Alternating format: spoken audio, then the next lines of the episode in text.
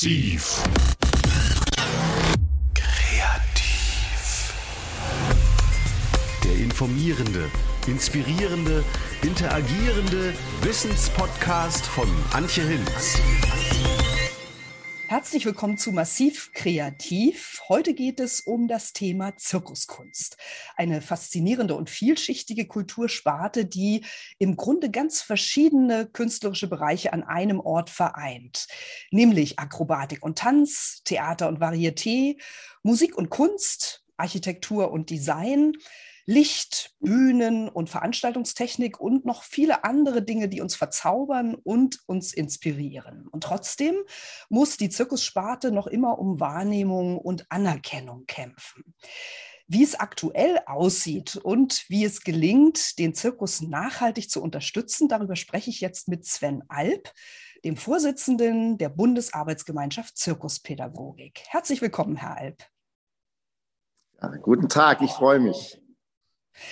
Viele schauen mit nostalgischem Blick auf den Zirkus, aber diese traditionsreiche Kunstform gibt es ja schon sehr lange. Und zwar deshalb, weil der Zirkus sich immer wieder neu erfunden und weiterentwickelt hat. Herr Alp, was macht den Zirkus heute so modern und innovativ? Ja, ich denke, dass alle Künstlerinnen und Künstler heute das große Anliegen haben, mit den wunderbaren Bewegungskünsten, die sie haben, dem Publikum auch etwas vermitteln zu wollen. Ich glaube, das war schon auch über die Jahrhunderte und Jahrtausende so, aber es wird immer deutlicher, den Spiegel der Gesellschaft vorzuhalten und mit seinen Kunststücken auch etwas ausdrücken zu wollen äh, und eben das, was man an eigenen Erfahrungen, an Gefühlen, an eigenen Wahrnehmungen hat, eben über die Artistik darzustellen. Das ist schon was ganz Besonderes. Über ähm, das Zusammenspiel von Tradition und Innovation sprechen wir vielleicht später noch ein bisschen ausführlicher. Zuerst möchte ich Sie aber etwas genauer vorstellen. Sie sind Zirkusunternehmer hinter den Kulissen und auch mittendrin in der Manege als Zirkus- und Theaterpädagoge und auch als Sozialpädagoge. Sie leiten in Gschwend das Zirkuspädagogische Zentrum Cirque Artif und Sie sind in verschiedenen Zirkusverbänden aktiv, vor allem in der Bundesarbeitsgemeinschaft Zirkuspädagogik. Bevor wir darüber noch näher sprechen, mich interessiert natürlich Ihr persönlicher Lebensweg, Herr Alp. Wie sind Sie zum Zirkus gekommen? Ja, ich bin jetzt schon in der 29. Saison, habe als äh, Sozialpädagoge angefangen, ganz früher noch als ehrenamtlicher Tätiger in der Jugendarbeit und da habe ich viel schon immer mit Kindern und Jugendlichen aus schwierigen Lebenslagen gearbeitet. Einfach Straßenkinder, äh, Kinder und Jugendliche, die von Gewalt bedroht sind, die von Missbrauch bedroht sind und Erfahrungen darin haben. Und die waren immer so irgendwie am Rande. Und ich habe immer was gesucht, wow, wie kann man diese Kinder, diese Jugendliche in den Mittelpunkt stellen? Und genau Zirkus kann das. Zirkus hat diese Fähigkeit und diese Kraft, und jeder junge Mensch hat irgendeine besondere Fähigkeit, ein Talent, kann etwas ganz Tolles, das es zum Besten bringen kann. Und das hat mich total fasziniert, äh, dass mit ganzen Kleinigkeiten, wo ich angefangen habe, einfach Faszinierendes äh, passiert ist. Und wenn so ein Kind dann zum ersten Mal auf der Laufkugel läuft und das vor Publikum zeigen kann, äh, das ist eine Kraft, eine Innovation, die sonst nirgendwo entsteht. Und das macht es besonders. Und da habe ich damit angefangen. Wie gesagt, das war jetzt schon vor 29 Jahren. Und haben Sie persönlich eine Paradedisziplin? Also was hat Sie selbst äh, in die Manege gebracht? Womit? Mit welcher speziellen Kunstform? Äh, naja, ich würde mal sagen, ich kann alles so ein klein bisschen. Ich bin natürlich nicht so weit wie meine Artisten heute, aber ich, ich habe schon so ein bisschen den Schabernack, muss ich schon sagen. Also ich, ich versuche schon, die Leute so ein bisschen zu kriegen an, an, an, an ihren äh, an ihren Grenzen, an ihren Limits und ich zeige schon gern auf, was so, was so in der Gesellschaft passiert. Heute wird man vielleicht sagen, die moderne Clownerie, das macht mir schon besonders viel Freude, aber da kann man natürlich viel damit verbinden. Ich bin gern auf dem Rola Bola, ich tue gern jonglieren, ich mache gern was auf der Laufkugel, ich mache aber auch tolle Sachen mit dem Teller, mit dem Diabolo.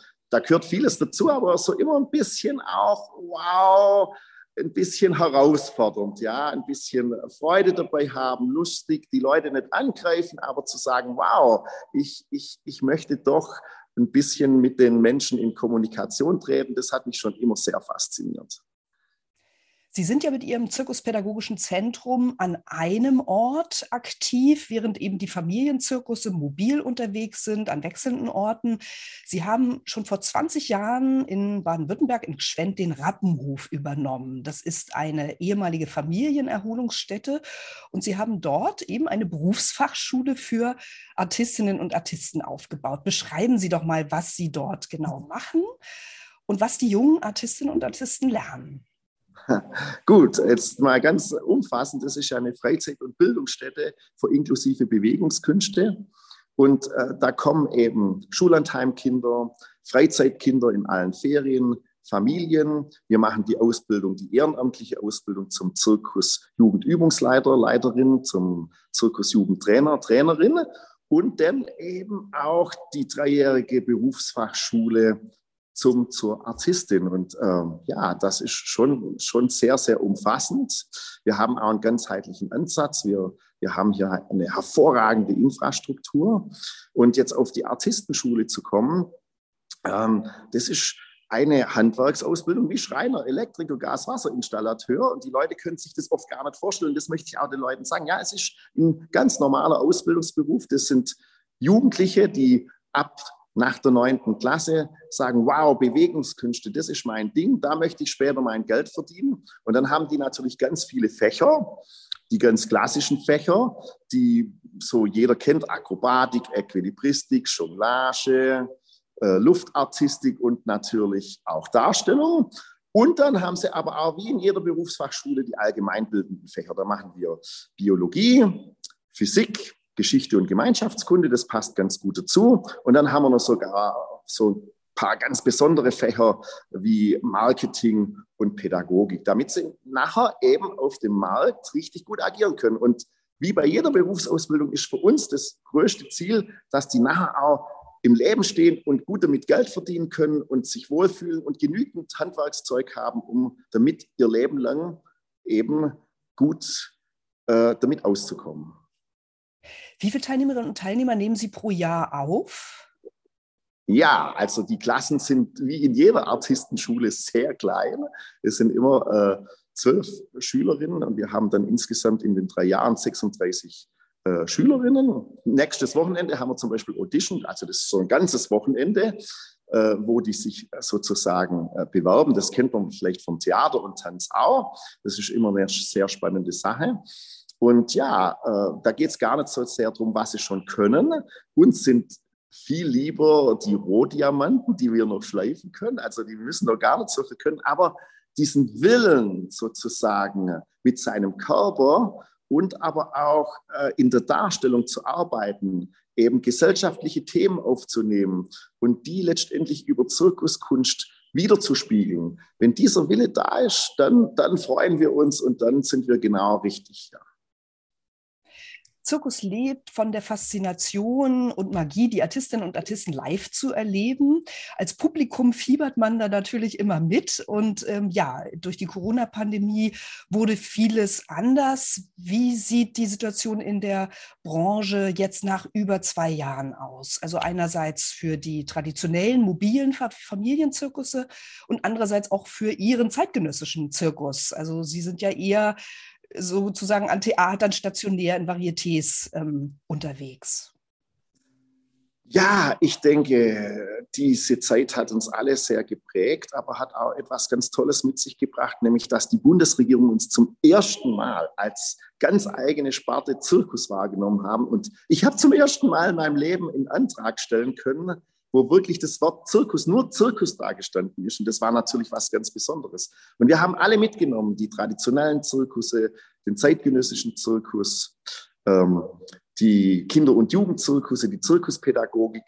Und ja, wie sollen wir sagen, ich glaube, in der Pandemie waren wir alle so ein bisschen auf Standby, aber auch alle schon in der Produktion. Also wir, wir, wir, wir haben immer alles versucht, also mit Zoom, mit Online. Das kann natürlich alles nicht äh, ersetzen, äh, live, aber wir haben ganz viel produziert.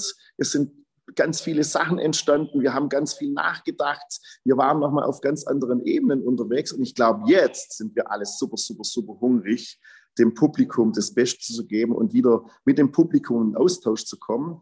Und alle sind auch durch das Neustart Kulturprogramm so weit, dass sie wieder den Spielbetrieb aufnehmen können oder schon aufgenommen haben, fit sind, sich freuen und eben wieder Lebensfreude rüberbringen. Und ich, ich, das wäre alles ohne dieses Neustart Kulturprogramm gar nicht möglich gewesen. Und ja, wir, wir freuen uns jetzt auf vielfältigste Weise wieder dem Publikum zur Verfügung zu stehen. Und natürlich haben sich auch ganz neue Sachen gebildet. Ja, Hybrid sagt man ja so schön so, halb halb, ein bisschen digital, ein bisschen live, aber auch reine Live-Geschichten.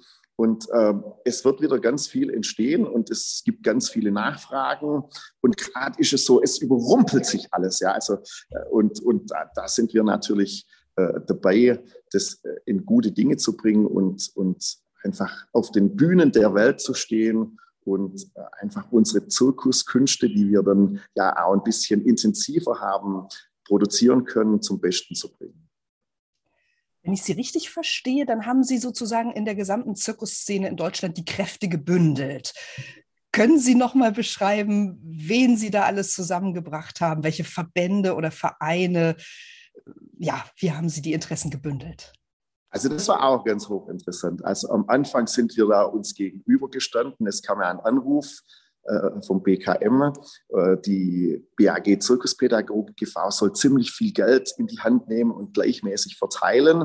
Und dann haben sich natürlich die traditionelle traditionelle Zirkusse gefragt, hä, warum denn die Zirkuspädagogik, das kann ja gar nicht sein. Das kommt aber daher, dass wir mit Förderanträgen und mit öffentlichen Geldern schon relativ viel Erfahrungen über Zirkusgestaltet Vielfalt äh, vom Ministerium Bildung und Forschung äh, gesammelt haben.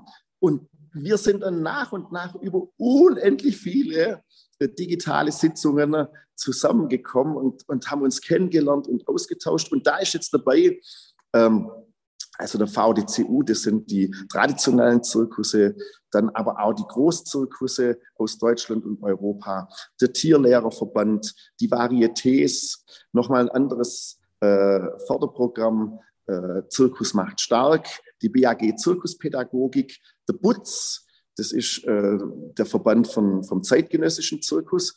Und wir haben uns alle gefunden und tun uns wirklich alle drei, vier Wochen lebhaft austauschen, äh, haben auch alle unsere Interessen gegenüber der Politik formuliert, kommen gerade zusammen, sind noch eine Initiative, aber hoffentlich tun wir auch bald einen Verein gründen. Und das finde ich schon erstaunlich, dass wir uns jetzt alle gegenseitig respektieren und wissen, wow, wir machen alle gemeinsam auf unterschiedlichste Art divers Zirkus für Menschen von überall. Was sind jetzt Ihre konkreten Wünsche gegenüber der Politik beziehungsweise eben dem speziellen Programm Neustadt Kultur, das ja die gesamte Kulturbranche wieder ein bisschen auf die Beine bringen soll nach der Pandemie? Also mir ist auch wichtig, dass wir nach Neustadt Kultur nicht in die Vergessenheit geraten, sondern gemeinsam mit dem BKM einen Zirkusfonds auf die Beine stellen, wo alle Zirkusverbände gemeinsam Zugang dazu haben und jedes einzelne Zirkusprojekt, das es eben in der Bundesrepublik gibt. Und da wollen wir zum einen ein Kompetenzzentrum Zirkus haben, weil wir gemerkt haben, wir brauchen ordentlich viel Beratung. Also es gibt ganz viele Zirkusse, die brauchen Beratung, um überhaupt an Fördergelder zu kommen oder Bildung voranzubringen oder über Gesundheit oder wie kann man Produktion gestalten. Also so eine Beratungs- Schiene ist ganz arg wichtig. Und das andere ist natürlich auch, dass man genügend Geld in dem Fonds hat, um Produktionen und Projekte voranzutreiben. Dass man auch mal spielen kann, dass man mal ausprobieren kann, dass man einfach mal Geld hat, um verrückte Produktionen zu machen, um eben den Menschen zu zeigen, wow, Zirkus ist eine echte äh, Kunstform. Und das Dritte, was uns da ganz wichtig ist, und das passiert ja jetzt hiermit auch, Öffentlichkeitsarbeit. Also, dass man einfach mal wegkommt von diesem uralt Gedanken, Zirkus, also diese alten Kinderbücher, die dürfen auch verschwinden, wo da irgendein Löwe durch irgendein Feuerreif springt und irgendein Clown daneben steht und jedes kleine Kind denkt, das ist Zirkus. Nein, das, das war vor 100 Jahren, das ist schon lange mehr so. Zirkus ist was vollkommen anderes. Da, da brauchen wir viel, da brauchen wir Kinderbücher, da brauchen wir eine andere Beschreibung. Äh, äh, in, in, der Schule, da, da, müssen wir einfach auch selber schauen, dass wir sichtbar machen. Und diese Öffentlichkeitsarbeit, dieses Marketing, dieses Sichtbarmachen von dem Zirkus heute ist so wichtig. Und da hätte ich an die Medien zum Beispiel auch noch einen ganz, ganz dringenden Appell. Bitte verwendet Zirkus nicht als Negativbegriff. Das ist sehr diskriminierend. Also wenn ich heute alleine Spiegel oder Fokus oder irgendeine große Zeitung aufschlag, wird dann in den unmöglichsten Zusammenhängen das Wort Zirkus genannt. Das tut richtig weh, weil wir sind eine Kunstform. Wir machen tolle Dinge. Wir Menschen, möchten Menschen mitnehmen und wir möchten Menschen begeistern und wir möchten nicht sozusagen uns als Negativbegriff sehen. Ich möchte nochmal das Stichwort Innovation aufgreifen. Sie haben schon gesagt, der Löwe, der durch den Reifen springt, ist einfach, äh, gehört nicht mehr der Gegenwart an. Im zeitgenössischen Zirkus gibt es ja gar keine Tiernummern mehr. Roncalli nutzt zum Beispiel Holographien, also um Pferde oder andere Tiere in die Arena zu projizieren. Wie ist dieser Wandel entstanden? Ich denke, dass wir mehr mit unseren Körpern arbeiten und mehr sozusagen uns auf uns besinnen, hat auch damit zu tun, dass wir verstehen, wir zeigen ein Kunststück und mit diesem Kunststück wollen wir etwas ausdrücken. Liebe, Kälte, äh, Verstörung, äh, egal was, äh, äh, Freude, alles, was dazugehört. Und, und wir wollen auch den Menschen zeigen, äh, wie, wie bei der Musik oder, oder wie beim Theater, dass wir etwas darstellen können, dass wir etwas rüberbringen können. Und ich glaube, da sind die Tiere in, in, in Hintergrund getreten, weil eben der Körper an sich so vielseitig ist und mit den tollen Zirkusgeräten so viel letztendlich rüberbringen kann, dass wir auch in Kommunikation treten mit dem Publikum. Also nicht nur das staunende Publikum und der Artist, sondern wie können wir gemeinsam letztendlich äh, äh, zum Verständnis kommen, äh, äh Kunst und Bewegungskunst äh, als eine darstellende Kunstform zu sehen. Und äh, ich sage ja, ein Donnerstagabendspublikum ist was ganz anderes als ein Sonntagnachmittagspublikum. Das hat Zirkus schon immer verstanden, ja. Und wenn wir eben dahin kommen, äh, dass wir die Menschen mitnehmen, äh, aus ihrem Alltag herausnehmen, auch mal ihnen was Besonderes geben, aber auch ihre Alltagssorgen oder ihre Alltagsfreuden mitnehmen und äh, sie sich dabei wohlfühlen und da auch gesehen werden, dann ist es schon etwas ganz, ganz Besonderes. Aber eins möchte ich noch sagen zu den Tieren. Es gibt ganz viele Zirkusse, die ganz, ganz tolle Tierhaltung haben und die auch nach wie vor ganz tolle Arbeit mit Tieren machen.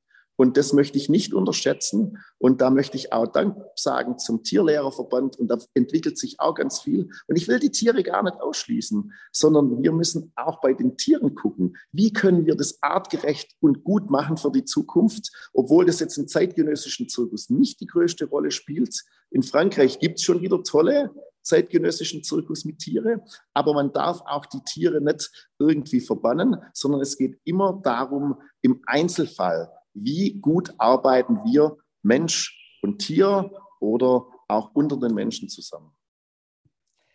Ähm, inwiefern unterscheidet sich, Sie haben eben gesagt, die Nachmittagsveranstaltungen oder Vorstellungen unterscheiden sich von den Abendvorstellungen. Das würde ich gern von Ihnen ein bisschen genauer erläutert haben. Ja, das Sonntagnachmittagspublikum, das sind natürlich Kinder, äh, also Familien mit ihren Kindern. Die Kinder sind auch ein bisschen unruhig, die haben ein bisschen andere Erwartungen und die kann man ganz, ganz anders mit reinnehmen. Also die, die, die, die kann man auch mal, mal, mal ein bisschen mit animieren und da kann man andere Späße machen und da darf man natürlich auch andere Begriffe verwenden oder da, da darf man natürlich auch bis hin zu anderen Kostümen andere Musik verwenden. Hingegen sagen wir mal so, das, das Donnerstagabendspublikum, das ist das sehr innovative, neugierige Publikum. Also die darf man auch gern fördern. Also die darf man auch gern mal ans Limit denken. Die dürfen auch gern mal weinen. Die dürfen auch gern mal total nachdenklich nach Hause gehen und oh, jetzt, jetzt habe ich eine komplett neue Erfahrung gemacht. Ja. Das Samstagabendpublikum, das sind eher so die, die traditionellen Besucher, ja, also die darf man gar nicht so arg herausfordern. Das spürt man auch. Die wollen eher gut unterhalten werden und das, das also das stimmt jetzt nicht eins zu eins, aber so ungefähr. Und dieses, dieses Spüren, dass unterschiedliches Publikum da ist und dass man unterschiedlich arbeiten kann, das macht auch Kunst aus. Und da kann man auch die Menschen ganz unterschiedlich mitnehmen. Und so ist es immer wieder ganz, ganz spannend. Ich habe mal versucht zu recherchieren, wie viele Zirkusse es in Deutschland gibt und habe da aber nur eine Zahl von 2013 gefunden. Ähm, damals hieß es, äh, gibt es 360 Zirkusse. Haben Sie da aktuelle Zahlen? Ja, also das ist auch, was wir in der Öffentlichkeitsarbeit fordern, eine Studie. Es gibt tatsächlich keine deutschlandweite Studie über Zirkuskünste und es ist auch sehr, sehr umfassend, weil es gibt eben äh, Companies, es gibt Familien, die Zirkusse machen, es gibt Zirkusunternehmen, es gibt Einzelkünstler, es gibt Kinder- und Jugendzirkusse, es gibt Zirkusprojekte. Aber für die BAG Zirkuspädagogik kann ich mit Sicherheit sagen, dass es ungefähr 1000 Kinder- und Jugendzirkusse in Deutschland gibt. Das kann ich sagen. Und ich würde sagen, ähm, aus dem sonstigen Zirkusbereich, da mag die Zahl 350, 400 Zirkusse stimmen. Aber dann dürfen wir ja nicht vergessen, die ganzen Companies und Einzelartistinnen, die es noch gibt. Also da würde ich auch dann nochmal sagen, insgesamt gibt es da auch nochmal 1000 äh, wunderbare Zusammenschlüsse, die die Menschen begeistern. Zirkus ist ja der Ort, wo gerade junge Menschen zum allerersten Mal mit den darstellenden Künsten in Berührung kommen, also vor allem niedrigschwellig und so ja vielleicht auch ja, den, äh, die Initialzündung für andere Kultursparten bekommen. Ähm, gibt es da Untersuchungen zu den Wechselwirkungen oder gibt es Zahlen, wie viel Prozent der Bevölkerung schon mal im Zirkus waren? Es gibt die letzte große Zahl in den 1920er Jahren. Es ist ja schon ewig lang her, ach ja, schon 100 Jahre her. Da waren tatsächlich im Jahr 20 Millionen Menschen in Deutschland im Zirkus. Aber ich würde jetzt sagen, was viel interessanter ist, dass hauptsächlich gerade Menschen aus schwierigen Lebenslagen, aus prekären Situationen den Zugang zum Zirkus finden. Ich glaube, das ist der erste Weg hinein in die Kunst. Also eine Familie kann einfach für 20 Euro, auch äh, wenn sie finanziell schwächer gestellt sind, in den Zirkus gehen oder vielleicht auch äh, beim Bäcker um die Ecke eine Freikarte bekommen. Und das ist eben was Besonderes. Und dann zum ersten Mal diese staunenden Augen zu sehen und auch, auch, auch die Eltern mit zu beobachten. Und das ist eindeutig ein Zugang zur Kunst. Also da, da ist dann etwas weg, nicht nur sich berieseln zu lassen und einfach zu sehen, wow. Und da möchte ich mal sagen, da kann ich mal eins dazu sagen. Also ich habe da immer so Vergleiche. Discounter fangen an, Zirkusgeräte zu verkaufen und die gehen weg wie nichts. Wenn Sie zum Beispiel mal in irgendwelche Wohngebiete schauen oder auch in irgendwelche soziale Brennpunkte, da gibt es einfach Kinder, die vom Discounter her Einrad fahren. Natürlich freuen wir, wenn die auch in den Kinder- und Jugendzirkus kommen, um es professioneller zu machen. Aber es ist eindeutig da. Ja, oder dass Kinder ihr, Zimmer in eine Manege umgestalten. Und, und wenn ich das habe, dass ein Kind aus einer schwierigen Lebenslage, das vielleicht nur das Wohnzimmer hat, wo zu fünft äh, gegessen und gelebt wird, und wenn die für drei Tage ihr Wohnzimmer zur Manege machen, dann ist das super. Oder zum Beispiel erfahre ich ganz oft, dass diese Kinder die Couch, das Sofa zum Zirkusgerät machen. Darüber habe ich übrigens schon Aufsätze geschrieben, wie wichtig das Sofa in einer Familie ist. Und das Sofa gibt es überall. Es gibt keine Familie, wo es nicht das Sofa gibt. Und da können die Kinder zum ersten Mal über Kopfbewegungen machen. Die Kinder äh, können Saltos machen. Die können vorn und Hintergrund runterpurzeln. Wenn das die Eltern zulassen, dann haben wir schon hinein in die, in, in, die Kunst, in die Kunstform und die probieren aus. Dann gehen die in den Kleiderschrank, dann tun sie die Sachen von den Großeltern anziehen und dann haben wir doch schon die Zirkusshow. Und dann sind wir genau dort, wo wir sein wollen, dass diese Kinder aus schwierigen Lebenslagen auf einmal Lebensfreude bekommen und mit in Teil der Gesellschaft sind, wissen, dass sie dazugehören, wissen, dass sie wichtig sind und wissen, dass sie auch gut aufgehoben sind. Und da würde ich sagen, dass die dann später auch mal in der Oper landen oder mal einen Klavierunterricht nehmen, selbstverständlich ist es ein Weg hin zum nonformalen Lernen. Und noch weiter gesehen ist immer, das ist wissenschaftlich untersucht, nonformales Lernen, nonformale Bildung eröffnet immer den Horizont zur formalen Bildung. Das ist wunderbar, wie Sie eben beschrieben haben, dass im Grunde genommen das häusliche Umfeld ein wunderbarer Ort zum Experimentieren und Ausprobieren ist. Und das ist ja auch gerade ein Alleinstellungsmerkmal zum Zirkus, dass ganz viele Kinder schon eben an diesen Orten waren, aber eher selten in Museen, in Theatern oder Opernhäusern. Umso wichtiger ist es eben, dass sie durch den Zirkus herangeführt werden an diese vielschichtige, bunte und experimentelle Welt, wo so vieles möglich ist. Hm. Mich würde noch mal der Bildungskontext interessieren. Also in in Schulen, in der beruflichen Bildung, auch in der Wirtschaft wird ja aktuell viel über ja das etwas überstrapazierte Wort Zukunftskompetenzen gesprochen, welche das mhm. sind und wo und wie man sie erwerben kann.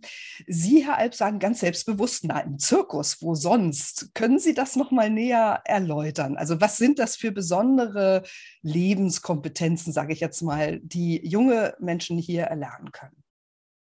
Ja, ich, ich denke, dass Zirkus eine ganz hohe Selbstwirksamkeit hat und ein ganz hohes Potenzial, sich immer wieder selbst finden und zu erfinden. Und eben, man kann im Zirkus geht man an das Limit. Man will ja etwas Ungewöhnliches machen, was äh, zunächst die anderen nicht können. Ja? Man, man, geht an ungewöhnliche Bewegungsformen, versucht die aber immer mit Sicherheit in der Gefahr zum Besten zu bringen. Also keiner will ja sehen, dass beim Zirkus irgendwas passiert, also dass irgendjemand abstürzt oder selbst beim Jonglieren der Ball will man nicht, dass er runterfällt, sondern will immer, dass es gelingt. Und das ist doch eine hohe Kompetenz, sozusagen kreativ sich auszuprobieren, ans Limit zu gehen, das aber mit Sicherheit in der Gefahr zu machen und letztlich auch vor Publikum zum Besten zu bringen, sich selber wahrzunehmen, die Gruppe wahrzunehmen. Es geht ja nicht, es geht ja nicht, es ist kein, kein Solo.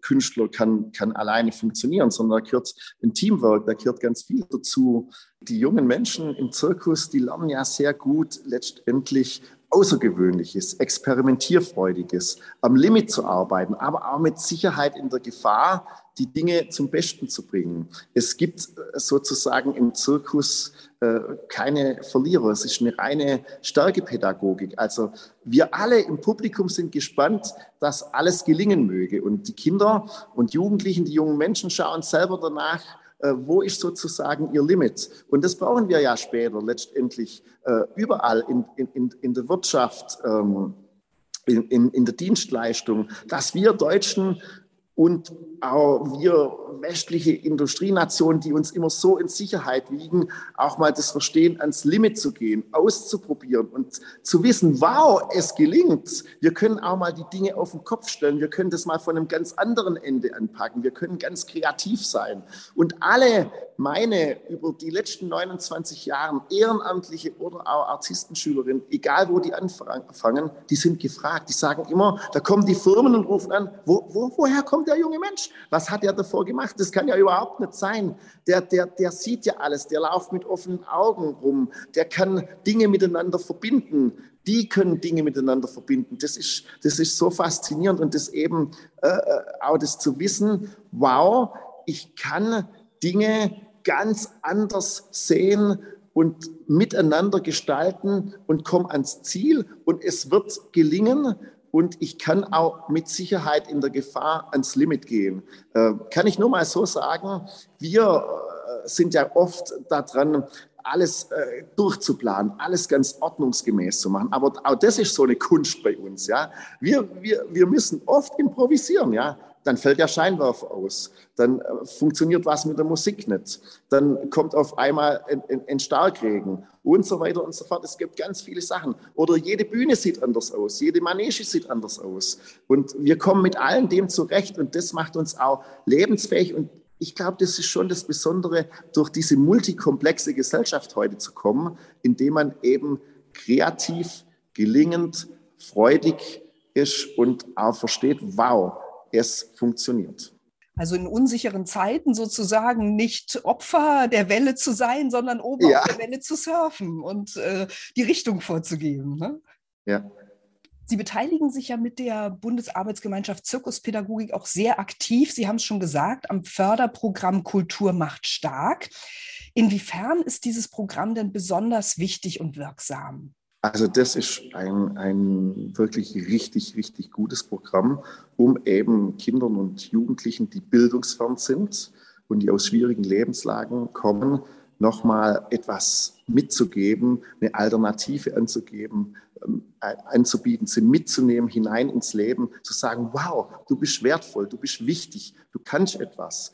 Und das macht Zirkus gestaltet Vielfalt von Kultur macht stark, dem äh, Ministerium für Bildung und Forschung und deswegen ist das so wertvoll. Und da gibt es ganz unterschiedliche Formate von den Zirkuskursen über die Ferienfreizeiten, über Wochenendangebote, Workshop-Angebote, wo eben die ganze Bandbreite abgedeckt wird und eben Kinder und Jugendliche voll durchfinanziert sind aus äh, finanziell schwierigen Situationen, aber auch aus prekären Situationen. Und wir können sie einfach mitnehmen, mit hineinnehmen. Sie fühlen sich wohl, sie sind da und äh, das macht schon etwas ganz Besonderes aus. Wir sind ja jetzt auch in der dritten Periode wieder bedacht worden.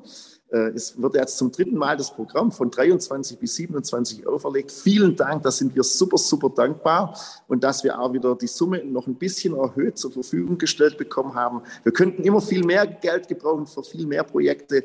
Aber jedes einzelne Kind, das dabei spürt, wie wertvoll es ist und was in ihm steckt und die Selbstwirksamkeit erfährt, ist nachher wertvoll für unsere demokratische Gesellschaft. Und ich glaube, wir brauchen das wieder. Wir brauchen eine richtig gute und große Demokratisierung. Und das kann übrigens Kunst allgemein. Das kann jede Art von Kunst. Das darf man niemals unterschätzen, wie wichtig wir für Demokratisierungsprozesse sind.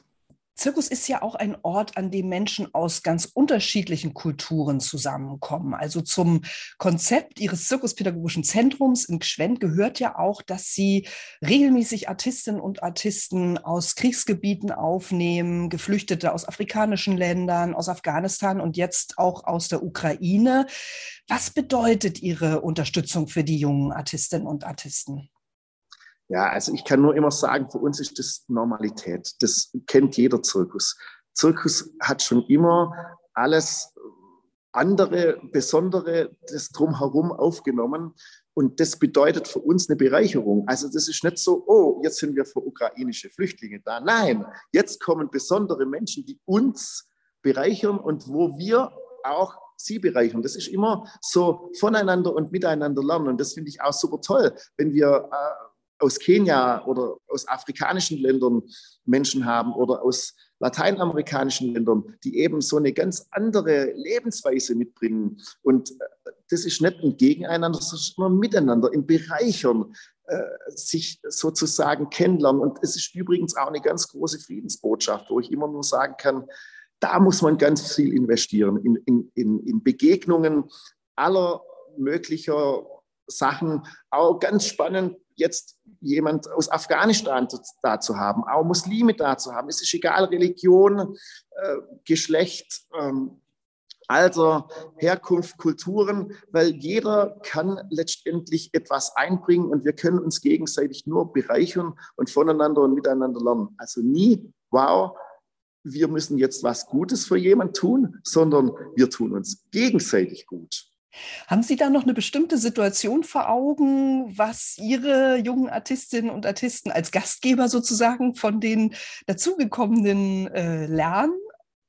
Also wo, worin besteht konkret die Bereicherung? Vielleicht können Sie da so eine Situation schildern. Das kann ich das schon sagen. Also zum Beispiel, wenn jemand aus dem afrikanischen Land kommt, äh, die, die, dieses, dieses freie Bewegen. Also wir, wir denken ja erstmal sehr darüber nach, ist es okay, wenn wir uns bewegen und ähm, wie stehen wir da da und wie, was denken die Leute von uns? Und das ist einfach dieses, dieses freie, fröhliche Bewegen und dass wir dann auch viel mehr in Bewegung kommen, viel mehr in Rhythmus kommen.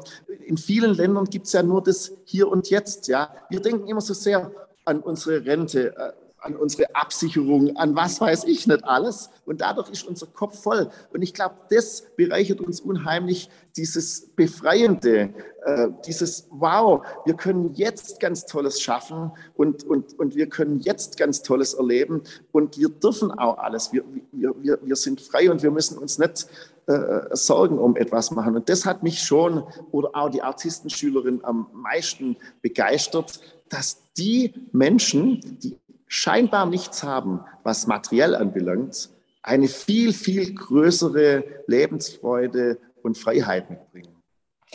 Bleiben wir mal bei diesem internationalen Blick. Ähm, Im Jahr 2008 hat der Zirkus internationale Anerkennung ähm, erhalten. Und zwar insofern, weil die UNESCO die koreanische Zirkuskunst als immaterielles Kulturerbe anerkannt hat. Also es geht ja dabei so um Sichtbarkeit, was Sie schon gesagt haben, Weitergabe auch von Wissen und Können, von kultureller Praxis. Jetzt gibt es ja auch in Deutschland so eine Liste, das bundesweite Verzeichnis für das immaterielle Kulturerbe. Ist der Zirkus da schon vertreten oder haben Sie schon Initiative ergriffen, damit er dort vertreten sein kann? Ja, das sind ja äh, große Schritte, aber wir haben tatsächlich vor einem Monat die Nachricht bekommen, dass NRW äh, Zirkus als immaterielles Kulturgut, Kulturerbe aufgenommen hat. Und darüber freuen wir uns unendlich sehr. Und jetzt kommt der nächste Schritt, dass NRW sozusagen das bundesweit anmeldet und wir dann bundesweit als immaterielles Kulturerbe anerkannt werden. Und das bedeutet auch wieder den Zugang zu Fördermöglichkeiten, aber das bedeutet auch, dass das wirklich etwas Schützenswertes ist, dass das ein Teil unserer Gesellschaft ist, dass das nicht am Rande steht, dass das in der Mitte der Gesellschaft steht. Und ich kann Ihnen sagen, das bedeutet, diesen traditionellen Zirkussen, die wirklich manchmal vom Hand in den Mund leben, unendlich viel. Sie werden wahrgenommen, sie werden angenommen und sie können mit Stolz sagen, wow, wir sind wichtig. Und ähm, ja, da sind wir gerade auf dem Weg. Auch vor einem Jahr die große Sache, dass eben auch der Deutsche Kulturrat eindeutig ohne Wenn und Aber gesagt hat, Zirkus ist eine Kunstform. Und wir warten uns immer noch, äh, das ist schon lang her, ich äh, glaube 2007 hat äh, die Europäische Union alle Mitglieder aufgefordert, Zirkus als Kunstform anzuerkennen, zu, ratifizieren. Das ist in Deutschland immer noch nicht passiert. Wir, wir, gehen da an alle Hebel, an alle Bewegungen hin und sagen, bitte, egal wo ihr Ausschreibungen macht für Kunstform, das Wort Zirkus darf immer dabei stehen, neben Theater, neben Tanz, neben Musik und so weiter. Und da sind wir dabei. Und wir würden uns natürlich von der Bundesregierung freuen. Und da können alle Parteien und alle Abgeordnete die Hand heben und können sagen, wow, Zirkus wird uneingeschränkt als Kunstform anerkannt. Und darüber würden wir uns sehr, sehr freuen. Also wenn ich Sie richtig verstehe, in Deutschland besteht noch Nachholbedarf, was die Anerkennung des Zirkuses angeht, vielleicht von Nordrhein-Westfalen in die Welt sozusagen. Aber wie steht denn Deutschland da im europäischen Vergleich? Oder welche europäischen Nachbarn oder auch welche internationalen Nachbarn machen es besser? Also natürlich ganz vorne dran sind die skandinavischen Ländern und, und natürlich Frankreich ist unser großes Vorbild. In Frankreich gibt es für Kunst und auch für den Zirkus drei Ebenen. Es gibt den Freizeitbereich, es gibt den Amateurbereich und es gibt den Profibereich. Und wenn in Frankreich zum Beispiel der Zirkus als Kunstform die Anforderungen im Amateurbereich, also überprüfbare Qualitätskriterien nachweisen kann, dann werden sie gefördert. Und zwar mit einer institutionellen Förderung und nicht mit einer Projektförderung. Wir haben ja hier in Deutschland einen unheimlichen Projektismus. Ja, aber Projekte heißt immer, man muss den Antrag schreiben, man muss natürlich das Projekt durchführen, man muss alles abrechnen. Das heißt, da geht enorm viel Energie drauf und man, es ist auch immer nur eine Anteilsfinanzierung. Das heißt, es muss nur eigenfinanziert werden. Und das Allerschlimmste am Projekt ist, ich habe ein Kind aus einer schwierigen Lebenslage. Soll ich wirklich einem Kind sagen, du bist ein Projekt und nach einem halben Jahr bist du nicht mehr erwünscht in Anführungszeichen. Das geht doch überhaupt nicht. Ich, ich kann Kinder nicht, Kinder und Jugendliche, überhaupt alle Menschen sind keine Projekte. Wir brauchen Kunst, braucht eine Verstetigung, Kunst braucht eine Nachhaltigkeit. Wenn ich schon allein mal die Agenda 2030 sehe, Projekte und Nachhaltigkeit, das passt überhaupt nicht zusammen, ja, weil, weil, Projekte heißt immer, man muss immer etwas Neues initiieren. Und wir müssen uns nicht ständig neu erfinden. Wir müssen natürlich lebendig bleiben. Und wir brauchen wirklich in allen Bereichen überprüfbare Qualitätskriterien. Das ist klar, das Geld soll nicht versanden. Da gehört eine Konzeption dazu, da gehört Infrastruktur dazu, da, gehört, äh, äh, da gehören Fachkräfte dazu, äh, da, da gehören Schutzkonzepte dazu, da gehört Sicherheit und Gesundheit dazu. Das ist überhaupt gar keine Frage. Aber dem stellen wir uns alles. Das ist, das ist nicht für uns die Frage, uns das zu stellen. Aber dann wirklich eine institutionelle Förderung. Und das passiert gerade hervorragend in äh, Frankreich, das passiert ganz toll in den Niederlanden, das passiert ganz toll in Finnland. Vielleicht für die Medien nur eine Sache. Es gibt unendlich, also ich will ja auch mal ein bisschen die Medien ein bisschen herausfordern. Es gibt, äh, gucken wir mal, wie viele Krimis in den Medien kommen und gucken wir mal, wie viel äh, Sportübertragungen in den Medien kommen. Ja? Und die Niederlande, die haben sich auch zusammengeschlossen und die haben es hingekriegt, dass jede Woche einmal zwei Stunden nur reine Zeitzirkus ist. Ja? Und äh, also äh, einfach im Fernsehen. Und da werden, manchmal gibt es Aufführungen, manchmal wird zeitgenössischer Zirkus dargestellt, manchmal wird eine Geschichte gemacht, wie, wie, wie ein Artist äh, sein Leben gestaltet. Und, und das führt natürlich dazu, so eine Öffentlichkeitsarbeit führt natürlich dazu, dass die Menschen auch ein anderes Verständnis bekommen. Ja? Und die Intendanten könnten vielleicht einmal pro Woche zwei Stunden für den Zirkus freiräumen. Ja? Wäre vielleicht eine gute Idee. Ja? Wir müssen da alle, die ganze Gesellschaft muss daran arbeiten. Aber äh, ich denke, wir, wir haben da viele Vorbilder um uns herum und wir verstehen nicht ganz, warum äh, die Bundesregierung und auch die Länder nicht alles dran setzen, Kunst und Kultur und insbesondere Zirkus zu fördern, weil diese Demokratisierungsprozesse, das ist eine Investition in die Zukunft. Da brauchen Sie sich keine Sorgen machen, weil hat, hat jemals schon mal jemand im Zirkus von Randale gehört oder, oder von irgendwelchen, äh, von Doping oder irgendwelchen komischen Dingen? Nee, das ist was ganz anderes. Das ist ein Miteinander, das ist ein Füreinander. Und wir brauchen äh, demokratische Werte. Und da kann doch über Kunst ganz viel geschehen. Und das, da geht nichts verloren. Und nachher sind die dann auch in der IT-Branche, nachher sind es auch Ärzte, nachher sind es auch Ingenieure. Und wenn wir anfangen, anders zu denken, nachhaltiger zu denken, kreativer zu denken, was, was kann man verlieren? Niemand kann was verlieren. Wir können alle nur gewinnen. Und deswegen die herzliche Einladung, dort auch mal besonders nach Frankreich oder äh, in die skandinavischen Länder zu schauen. Und da haben wir auch Studien, uns zu vertrauen. Wir tun gerne die Projekte mit aufstellen und dann setzen wir sie auch um. Und es braucht ein paar Jahre, aber dann wird auch die Gesellschaft durch uns ein Stückchen glücklicher, freudiger, nachhaltiger.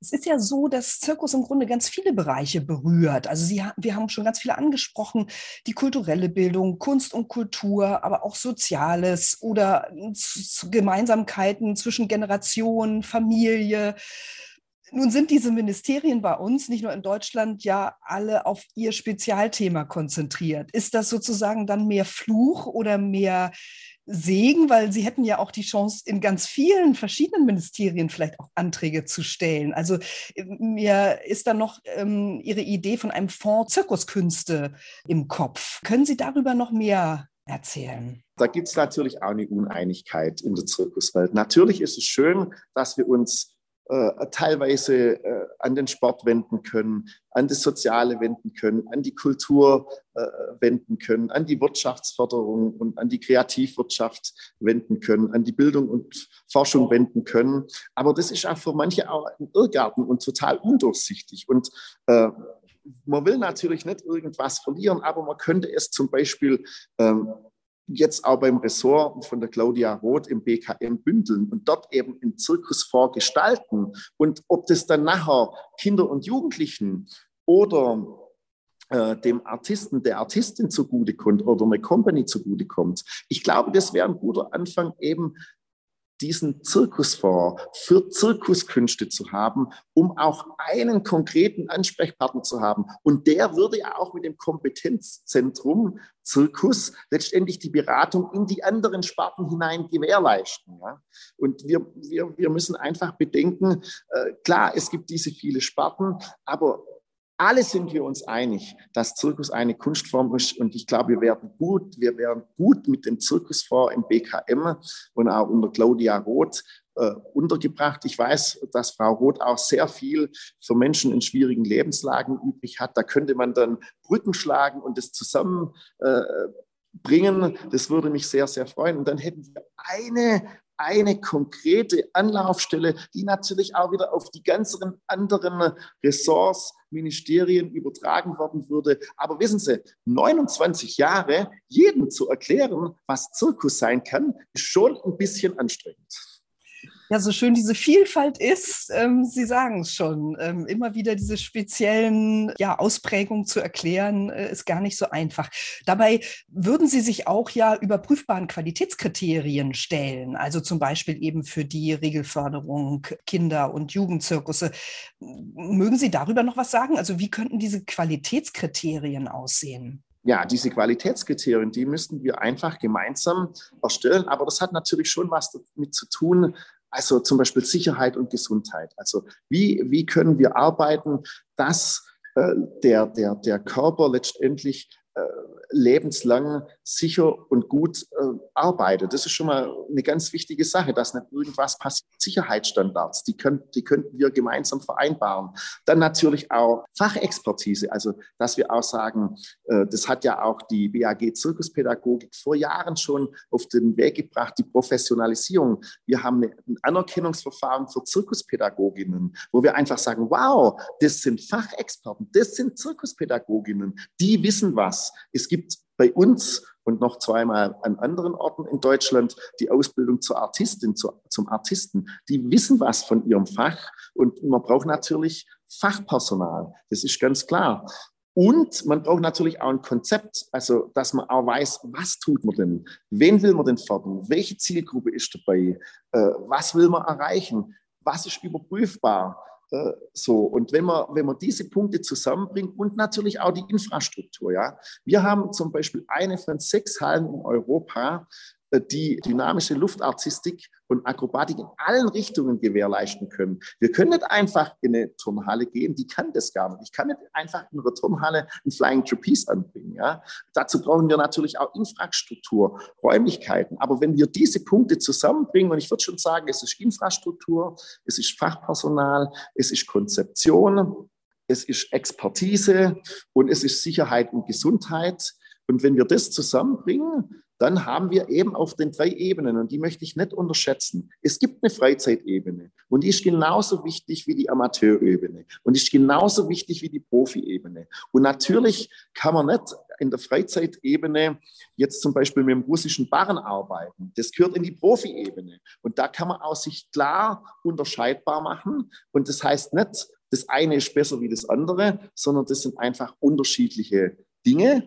Und wenn wir da gemeinsam die Qualitätskriterien erarbeiten, dann können die auch letztendlich jederzeit überprüft werden. Und ich glaube, das, das möchten wir sogar. Ich glaube, das ist auch wichtig, überprüfbare Qualitätskriterien zu haben, weil wir wollen sagen, hey, wir machen gute Arbeit für die Gesellschaft.